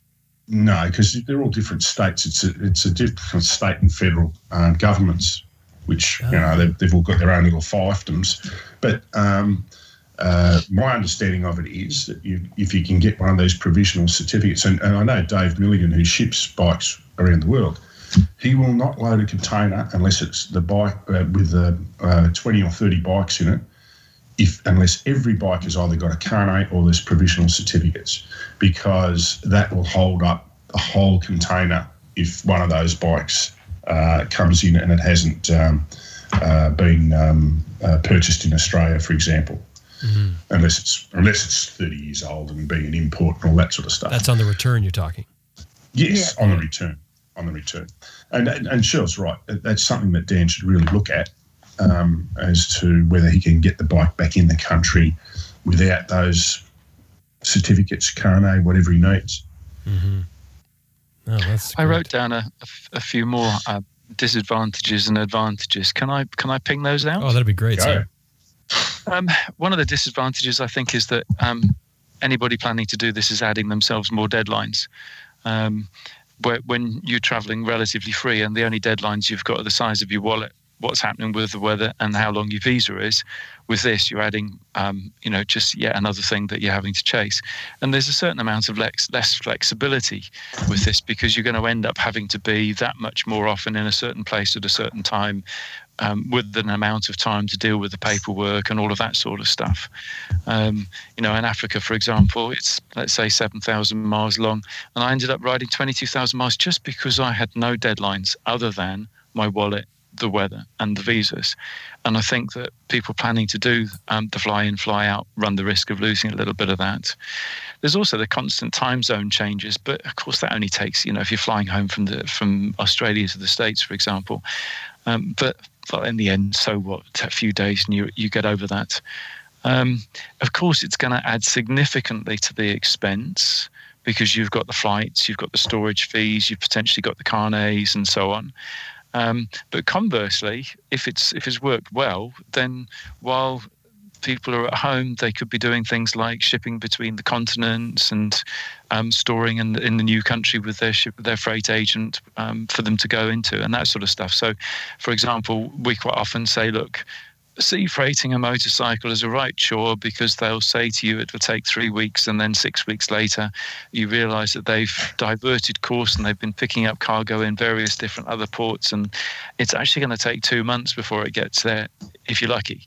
So you know all of that sort of stuff actually starts opening up again and shipping sea freighting if you're sharing containers and so on can be cheaper. You are adding a lot more administrative work um, with what you know with the, the leaving behind behind the bike plan and potentially you're increasing the the theft side of things but in the other side conversely advantages well when you're flying home if you've got any service parts like a need a new chain or new sprockets instead of having to carry them on your bike all of the time you pick them up and take them back out with you if you've got any worn out um, gear um, then yeah, you can replace that when you're at home. Souvenirs, well, anybody who wants to, who finds really nice stuff that they want to have, well, then you've got all the cost of posting stuff home and keeping fingers crossed that it's actually going to make it. Well, if you're flying backwards and forwards every so often, you can take it with you. Um, some countries, it's traditionally a lot easier to get the visa from your home country, India and Iran, for example. I think China too. It's um, not easy to get a visa for unless you're in your home country. And as Shirley mentioned earlier on, you can leave the bad weather seasons behind you. Um, so there are lots of advantages and disadvantages to doing this, but that's any journey anyway, isn't it? And and Sam, if it's the only way you can do a trip is to do it in in bits mm, and bobs so rather than one whole mm. trip, at least you're getting to do it. Yeah. Absolutely yeah. spot So on. you can spot you can deal with the finances, you can deal with the emotional upheaval, etc. But you're still going to be getting to see wonderful places and meeting incredible people. Exactly. And Absolutely. every trip has its own challenges and every trip has its advantages and disadvantages. What matters is that the person goes. Yeah, Absolutely. there's no wrong way or right way, there's your no. way. Yeah, exactly. And I kind of like the idea that everybody's trip is unique and doing a trip like this is going to be relatively new, unique in comparison to many, isn't it? Yeah. And you can spread out the boring stories for your friends in dribs and drabs rather than coming back from a really long trip and, make, and making them endure a year's worth of stories in one sitting. Uh, Somebody said, actually, there's a serious side to that. Somebody said to me on Facebook today, um, one of the most difficult things about doing a really long journey is when you get home, nobody recognizes really who you are because you've changed so much, haven't you? Whereas people who've stayed at home have been focusing on the same path mostly that they were focusing on when you left. Well, of course, if you're going to go back every five or six months, then those changes are going to be less dramatic. You might actually retain a lot of friends. yeah. and all those things that were important to you on the road, like that hilarious thing that happened at the border, your friends at home could not care less about what happened. Shirley, when you mentioned about not, you thought maybe that you wouldn't want to go back to, to Brian. How long were you on the road at to till that point? Oh, it, it uh, hmm, a while. But we we go, I go in fits and bursts. I can go for a year and not have any homesickness, and I can be away for ten days and get homesick. So okay, it's just a passing thing, Jim. I mean, it's not something that made the trip um, unbearable, but it was something that we talked about because I was getting a little bit homesick and miserable. And then when the option came up, I thought, no, I don't really want to do that. I'll stay here and ride through it. And that's the way you do. That's right. it, was good. I was just thinking that maybe that would would uh, you know it, could it avoid it for for Dan, you know, the homesickness thing. I mean, he, he knows he's oh, going back possibly. in six months, right? Yeah, yeah. I mean, months. Brian always tells the story, and I'll get in first so I can tell it against myself. That I start at the start of a trip, I overplan and and then I get overwhelmed about how are we ever going to get to, particularly on our first trip, how ever we're going to get back to Australia. It just seems so far away and and impossible. But if you take it in small bits and not worry about the the long term, but look in the short term, everything's surmountable. You get through today, and tomorrow's going to be a better day you know. I've done, I've done my best to get rid of that worry gene that she's got, and I've suppressed it for a while, but it seems to be raising its ugly head again. Why, Brian, are you talking about going travelling again? if, ever we, if ever we're allowed to, we will. oh, I, I, haven't done too badly lately, Sam. mm-hmm. You certainly haven't. Shirley makes such a good point, and it, it's something that I was thinking of when I was headed to Ushuaia, and I was looking at seventeen thousand miles in front of me, and thinking, how am I ever going to do that? But I just focused on the 150 miles or 250 miles that I was riding that day.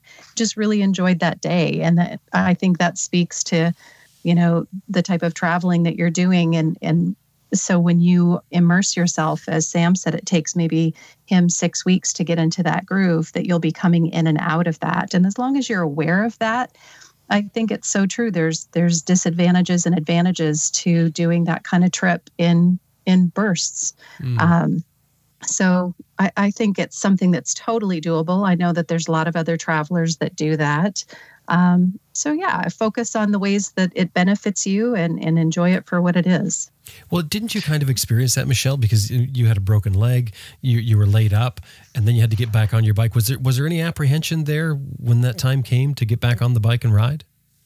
Uh, yeah.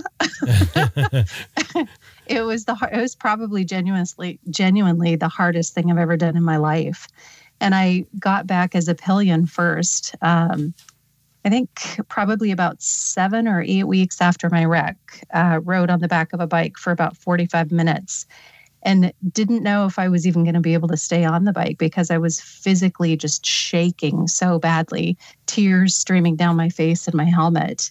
Um, but it, it was worth it. And I knew even going into it that I wanted to, that it was going to be difficult, but I was going to have to find a way to make that happen.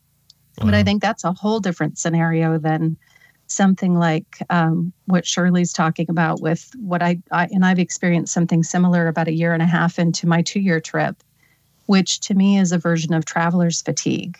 Um, and it, I, mm-hmm. I was in Bolivia at 12,000 feet, and I think it was a combination of just being homesick, missing friends, missing family, having been on the road so long, and being at altitude because I think altitude really played a role in exhaustion um, for me. And at, at that point, I really, I just wanted to be done. I wanted to go home.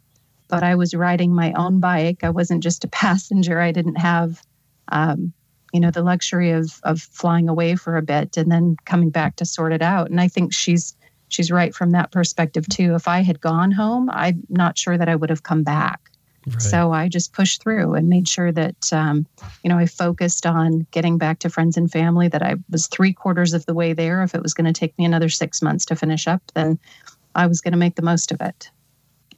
And altitude makes everything worse.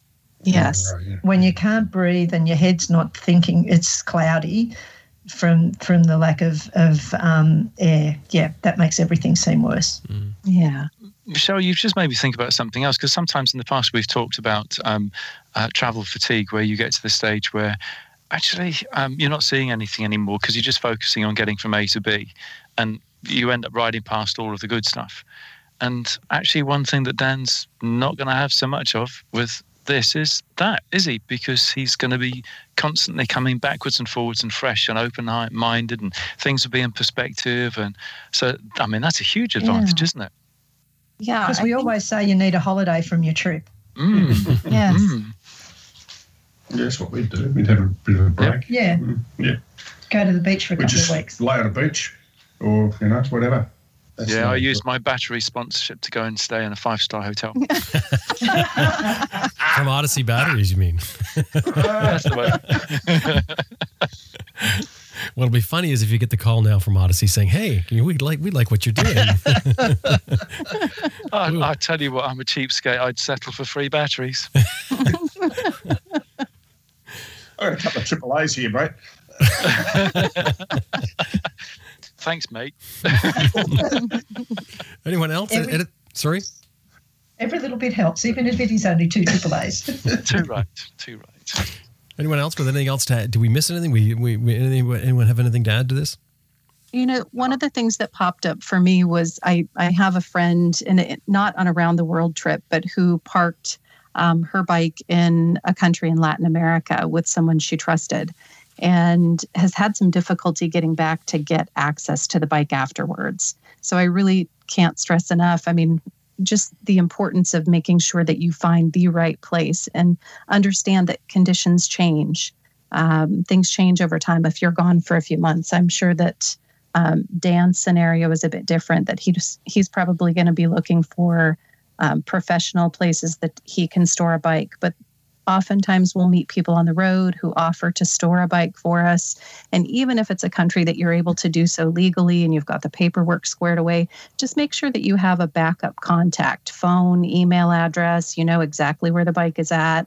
Um, I was thinking to myself, and this is just how my brain works, of taking photos of the bike in situ as I'm getting ready to leave, what it looked like, the condition that it was in, um, and just making sure that you know you stay in contact with that person and make sure the bike isn't an imposition make sure it's in good condition.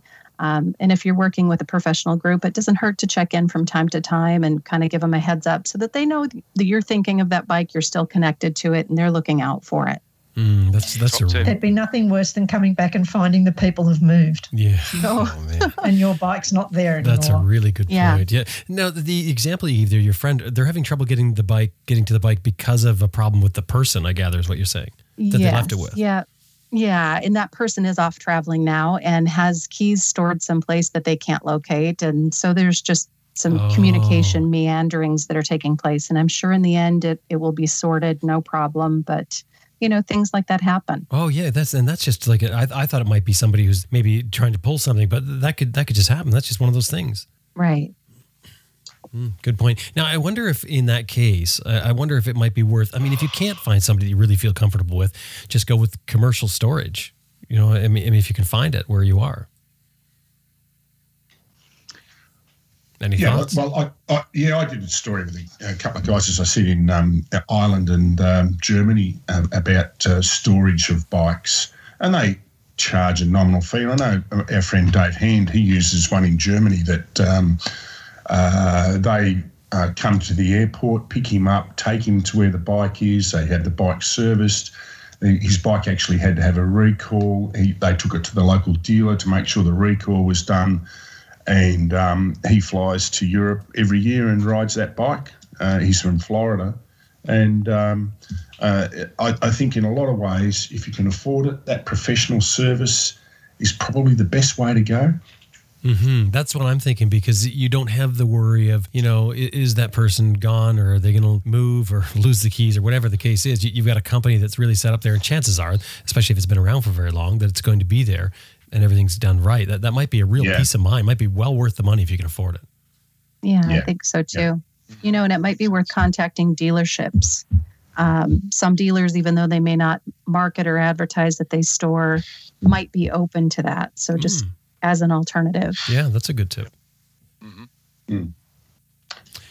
Well, um, I, I, we should wrap things up here because um, Shirley yeah. has to go as well, and I imagine Brian's going to go with her. I assume he is. So why don't we Correct. do plugs? And um, Brian and Shirley, I'll take you guys first. Brian, what have you got?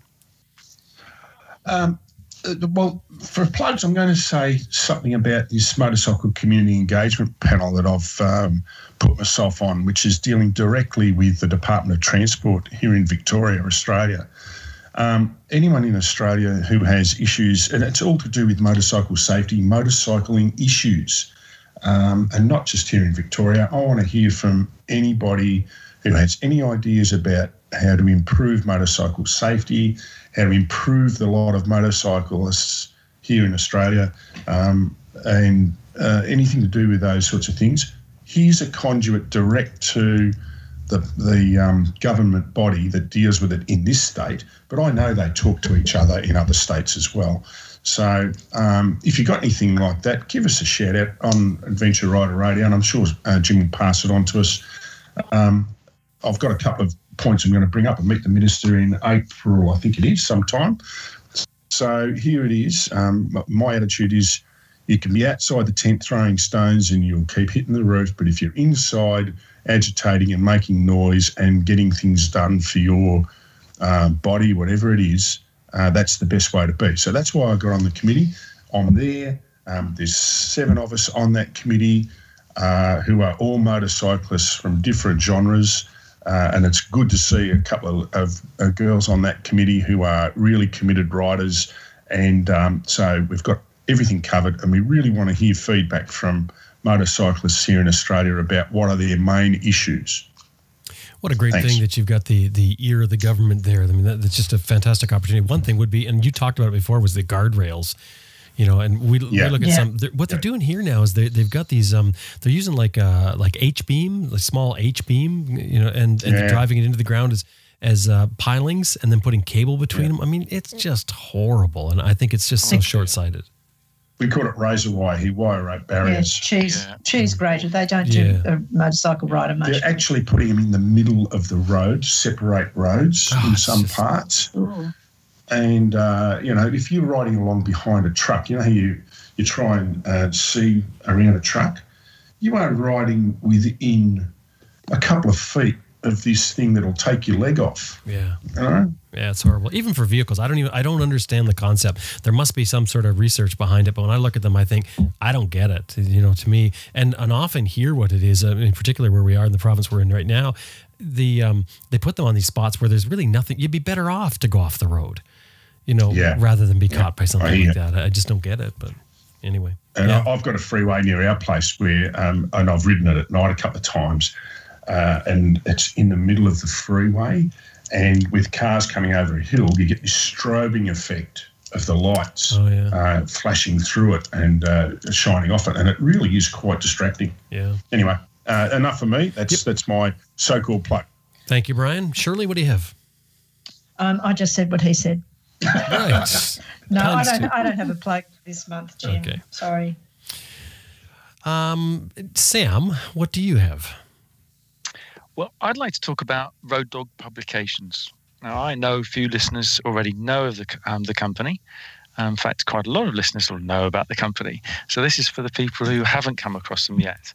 Now, Mike Fitterling, the publisher, owner of Road Dog Publications, is an interesting chap. So, look him up when you get time.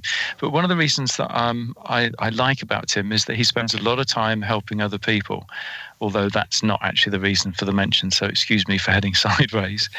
Um, Road Dog is the publishing house for a really varied um, range of motorcycle travel books, including Jacqui Furneaux, Ants Bolingbroke Kent, Paul Van Hoof, Graham Field, Zoe Cano, Tim Farr, AP Atkinson, and, and, and more. Um, so if you've not had a look at the Road Dog Publications website, then have a look because you can get books um, direct from them. Um, but um, he's um, also just started up a new page. He's only got a few books on on this page so far, and it's called Adventure Reading List. And Mike was telling me uh, during the week um, that he's actually started to list motorcycle travel books that he's personally enjoyed, so that people can start using this as a yeah as a resource to to replenish their own libraries to fill gaps and things that they haven't already got. So yeah, um, Road Dog Publications. Okay, and Michelle, what do you have? Um, I am going to be a presenter at a uh, conference, an online conference for women motorcyclists. And unfortunately, um, it will have passed by the time this airs because it's just in a couple of days.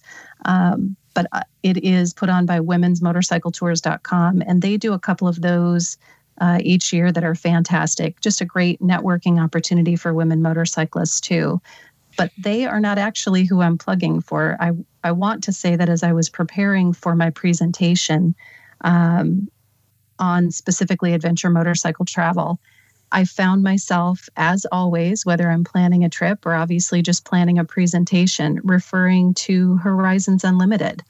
It, I just wanted to uh, offer, and unfortunately, Grant's gone, so he'll have to maybe uh, I'll drop him a message instead. But I just wanted to say, on behalf of all of us travelers, a big thank you and a shout out to Grant and Susan for creating such a fantastic resource. And it's a network that is invaluable to travelers. So it's something that I refer back to very often. Um, the first HU meet that I went to was almost 10 years ago now, and it happened to be the first time that I met Brian and Shirley. Um, and maybe the only time, now that I think of it, the only time that I'd met them. So um, just wanted to say thanks for Horizons Unlimited. And uh, while I'm saying thank yous, I wanted to thank Sam for indulging me by saying the word squirrel. So thank you. oh, brilliant! And what a great plug too. But um, Yes, I agree. Especially since Grant is already gone, uh, since he left early. Massive. That's a fantastic plug. Thank you, Michelle. yeah, massive influence and gosh, how many smiles and how many faces have they put? How many adventure possibilities have they opened up for people over? What? How long have they had Horizons going now? A couple of decades? More? Oh, I can't remember. No Oh, idea. But um, They just had a date that they, they went by. Wow, it's 20 years, I think. It's, I think it's 20 years. wow, yeah, Wow. fantastic. Yeah, super. here. Ni- nice idea, Michelle. Thanks. Well, I guess that wraps things up, and, and it dwindled quickly because it's just the three of us left here now. But um, thank you very much. That was, it was a great show. I think we got a lot of good information. Sam, uh, thank you very much. Great information as usual. Very welcome. Well, that wraps things up for this month's ARR Raw, and thank you to my co-host uh, Sam Manicom. Starting with Sam Manicom, he lives in the UK. He's got four books and audiobooks that follow his eight-year motorcycle journey around the world. His website, sam-manicom.com. Shirley Hardy Rix and Brian Rix are from Australia. They also publish their own books on motorcycle travel. You can buy them wherever you get ebooks at their website, aussiesoverland.com.au. And of course, Grant Johnson is from Horizons Unlimited, which is the hub, literally, for our adventure motorcycling community. Horizons Unlimited has tons of up to date travel information as well as a huge forum of dedicated travelers that connect you with other travelers. They also put on the hub meets around the world. You can see a worldwide list of hub meets at their website, horizonsunlimited.com. Special thanks to our producer, Elizabeth Martin. My name is Jim Martin. Thank you for listening. Join us again next time. Oh, and don't forget if you want to get uh, your question or a topic suggestion in here, drop by our website. You can also look at the show notes. I have some more information in here. You can make comments on the show notes. AdventureRiderRadio.com.